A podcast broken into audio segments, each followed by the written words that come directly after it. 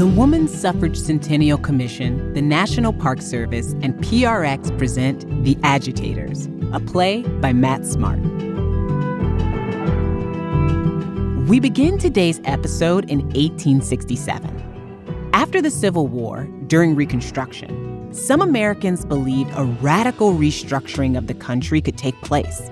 Frederick Douglass and Susan B. Anthony were critical to the founding of the American Equal Rights Association, the AERA, which had the goal of securing universal suffrage, voting rights for all Americans.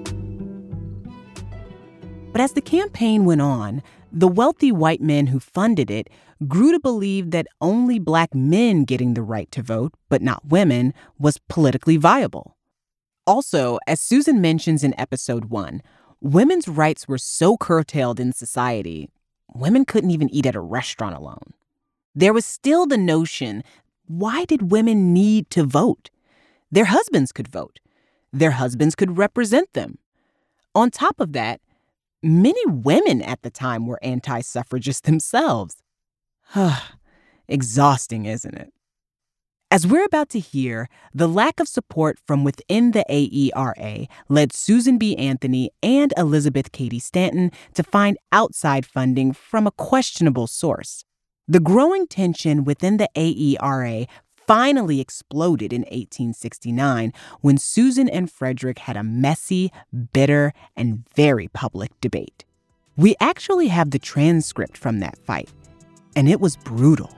Essentially, Susan and Frederick each said, If we both can't have the vote, then I should get it first. Ashley C. Ford here. This is The Agitators. Episode 3 Reconstruction 1867 and 1869.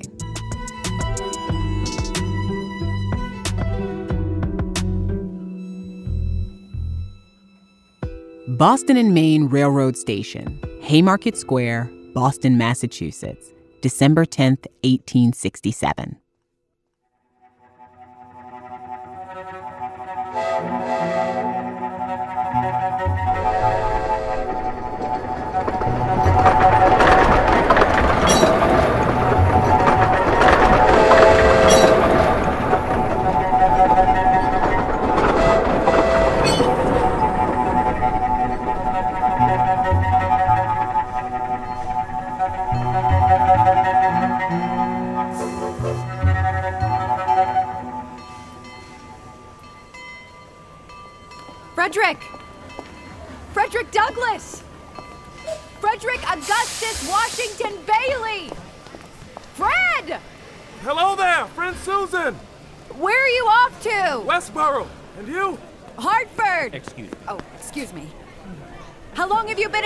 Boston? What?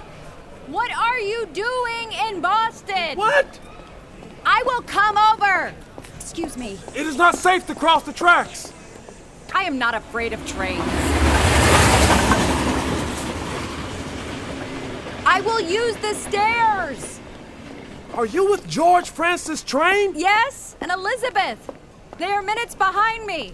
We lectured here last night. Hartford is tonight. Where does your train terminate? Albany. I will change my ticket and go with you to Westboro, then transfer to the New Haven line in Springfield. It is about to depart. But we Pardon have much to discuss. I, I know. And I apologize I have not yet answered your letters. But this lecture tour has been grueling. We needed you in Kansas. We needed you, and you knew we did. This is not a conversation for a train station. If we had had the full backing of the AERA in Kansas, if you had not let Wendell Phillips cut off our funding, I have no say in the funding. if you had come with us, your voice would have made the difference. My voice was needed here, too. I cannot be two places at once. Stop! You owe me 30 seconds. This country is being reconstructed as we speak. People are ready for change. All blacks, all women, together. Equal rights for all. We could have passed both referendums in Kansas if. Both were soundly defeated. Because the Republicans betrayed us. We had no support, no money. Oh, is that why you turned to a racist for funding? George Francis Train is a racist and a bigot. Women first and the Negro last. That is his slogan. Why are you and Elizabeth lecturing with him? He supports woman suffrage. He does not speak of anything else with us. Susan. He offered the money when no one else would. He is an insult to everything we are trying to achieve. I would unite with anybody to do right and with nobody to do wrong. Do not quote me to me. You are funded by sexists. You are funded by misogynists. I must go. Elizabeth and I were crossing Kansas in wagons, fording streams, giving speeches in sawmills. Our lives were threatened. We were terrified at night. The chance of bandits robbing or raping or killing us was real. Never was I so driven by desperation. But let me change my ticket and ride with you to Westboro. There is not time. Frederick rushes down the platform and boards his train just as it departs. Susan, alone on the platform, watches Frederick's train leave the station. They look at one another as the distance grows between them.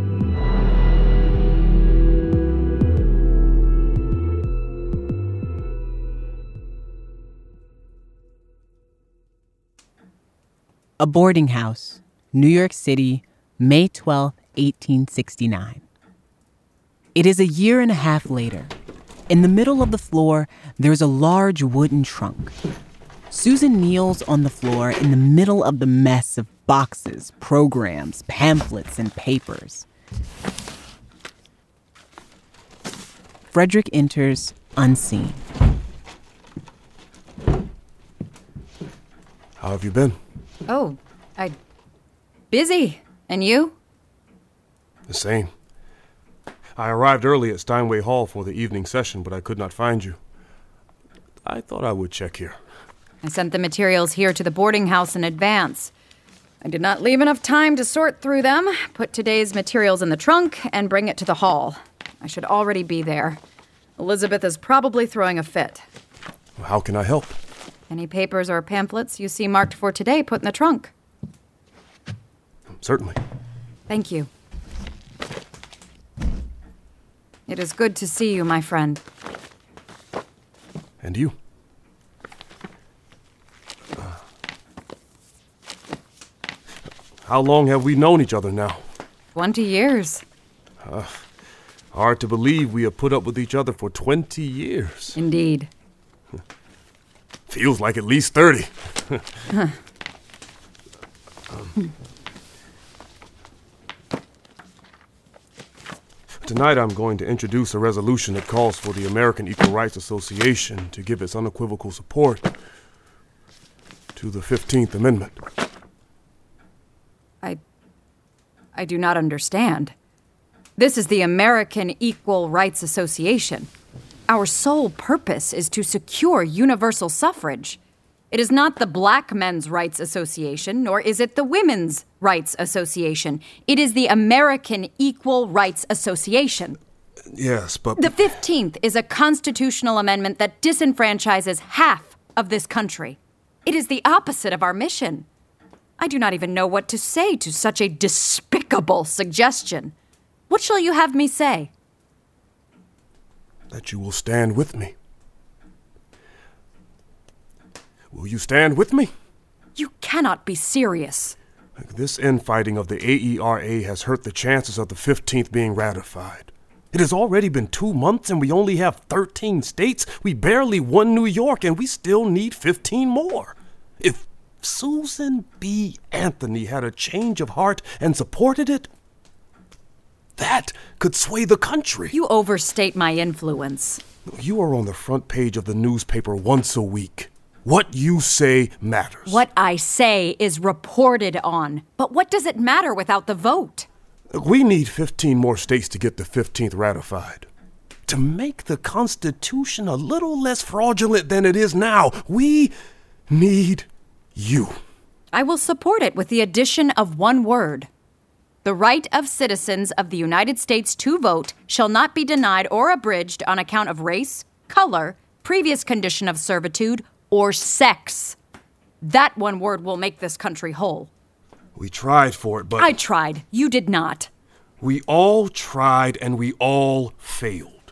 The states are already voting on it. It is too late to change a single word. And if we continue this feud, the AERA will be ripped apart and the ratification of the 15th thrown into further jeopardy. Surely you know what strings to pull in Congress to make it happen. And with your crony Ulysses in the White House intimidating legislators like he's still on the battlefield. He is not my crony. Oh, that's right. How could he be? He failed to come through with a cabinet appointment for you. Take him off the list. After 250 years of bondage, the vote is within the reach of the black man. We must take We it. We women stood beside you throughout the Civil War. We put aside our needs because the need to end slavery was greater. and we are beyond grateful. You could not have done it without us. And now you want to leave us behind? The wording of the amendment is vague and flawed. It states that the right to vote shall not be denied or abridged. Why does it not protect that right? You have been in politics longer than I. You know when someone says it shall not be denied or abridged, the first order of business will be denying and abridging. It is the language we could get. The southern states are already plotting ways they could use the amendment to deny and abridge the black man's vote. It is what we could get. It is a step in the right direction. Please, will you join me? An oak tree that grew on the bank of a river was uprooted by a storm. I am not in the mood for fables. The oak tree was thrown through the air and fell among some reeds that were growing by the water. It said to the reeds, How is it that you, who are so frail and slender, have managed to weather the storm, whereas I, with all my strength, have been torn up by the roots and hurled into the river? You were stubborn, said the reeds. You fought against the storm, which proved stronger than you, but we reeds bow and yield to every breeze, and thus the gale passed harmlessly over our heads. Will you be the reeds today? No. Porter! I must get to Steinway Hall. I am already late. Your support would mean success. The only thing it would mean is that I, like you, have sacrificed my ideals. Porter! No matter, I will carry the trunk myself. Let me help you. I do not need your help. Allow me.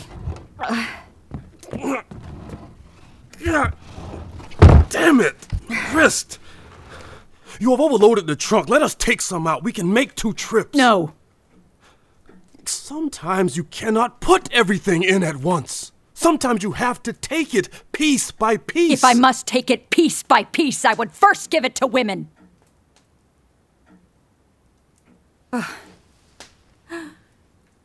what happened? Up until Kansas, it felt as though we were all in lockstep together. You and me, Elizabeth and Lucretia, Lucy and Martha and Garrett. It felt like we all believed we could remake this country together. When did you stop believing we could pass universal suffrage? I still believe. You would not do this if you did. Susan. The men of this country, the, the men who vote and the men in Congress are not ready for woman suffrage. Was the country ready to abolish slavery? Or for a civil war? How can you know that it is ready for the black man to vote but not women? What if we try for both and get neither? So be it. Porter, please! Porter! Move along, Mr. Douglass. The only thing to see here is the carcass of the equal rights movement. Oh, come now. Do you see me as lesser? No. Do you see women as lesser than men? No. Then do not betray us. Betray? You have no more loyal friend than I. You are a coward. They are killing us. This is not a question of rights. It is life or death for the black man. For women as well. Oh, when women, because they are women, are hunted down through the streets, when their children are torn from their arms and their brains dashed out upon the pavement, when they are in danger of having their homes burnt down over their heads, when you are dragged from your house and hung upon a lamp post, then you will have the urgency to obtain the ballot equal to my own. Is that all not true about black women? Yes, It is true of the black woman, not because she is a woman, but because she is black. How many women do I know, black and white, who have been beaten and raped without recourse? Open your eyes! We cannot protect ourselves without the vote. Our bodies are objects, constantly under attack. If we say anything, we are ostracized. We are blamed. It is life and death for women as well.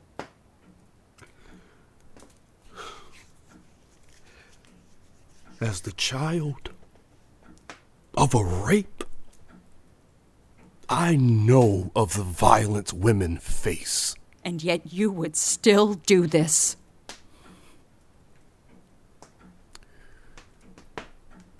Yes.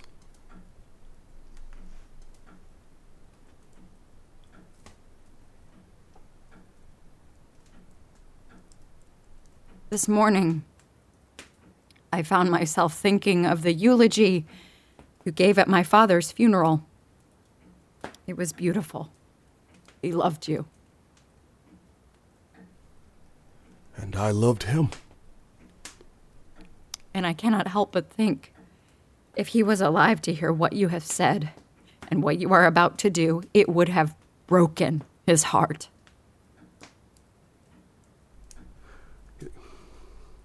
Your father is gone. You cannot speak for him. You have broken mine.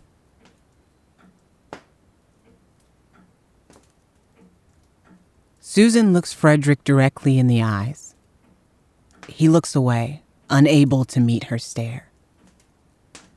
After a few moments, Frederick goes to the trunk and tries to pick it up. He fails. He closes his eyes, crouches, and tries again. With a strength that comes from a place he has not had to summon in many years, Frederick lifts the trunk onto his shoulder.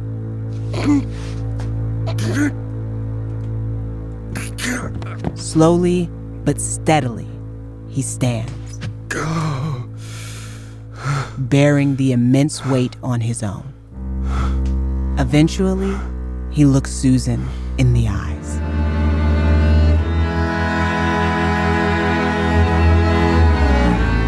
End of episode three.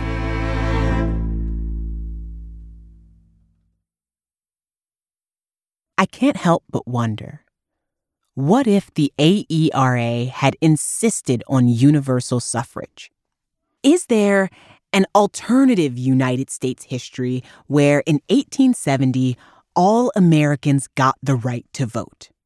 Or what if the AERA had tried for that ideal and failed? What if in 1870 voting rights weren't expanded for anyone? What then?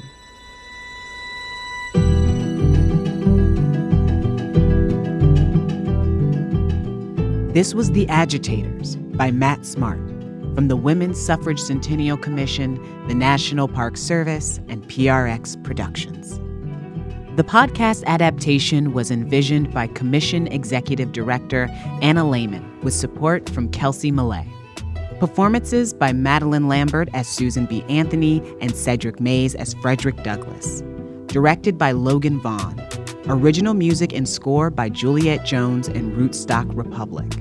The production team includes executive producer Jocelyn Gonzalez and managing producer Genevieve Sponsler.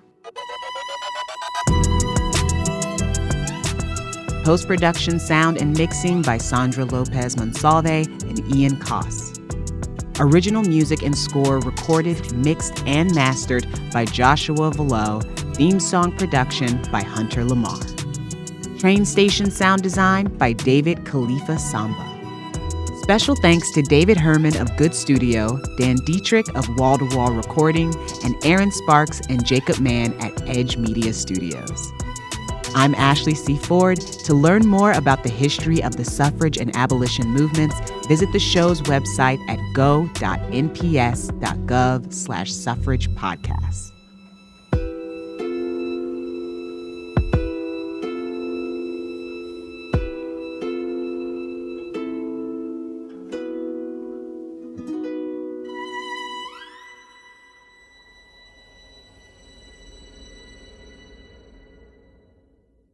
Check out And Nothing Less, our sister podcast from the Women's Suffrage Centennial Commission. Hosts Rosario Dawson and Retta take listeners on a historical journey through the untold history of the entire women's suffrage movement. And episode three, Truth is of No Color, focuses on how the movement was just as much a civil rights story as a gender battle. Subscribe today. What do you think you know about a woman's right to vote? What if what you learned in school isn't the whole story? And what if suffrage is about more than getting to the polls? I'm Retta. And I'm Rosario Dawson. Join us for And Nothing Less, a podcast honoring the 100th anniversary of the 19th Amendment. From the Women's Suffrage Centennial Commission, the National Park Service, and PRX. Listen wherever you get your podcasts.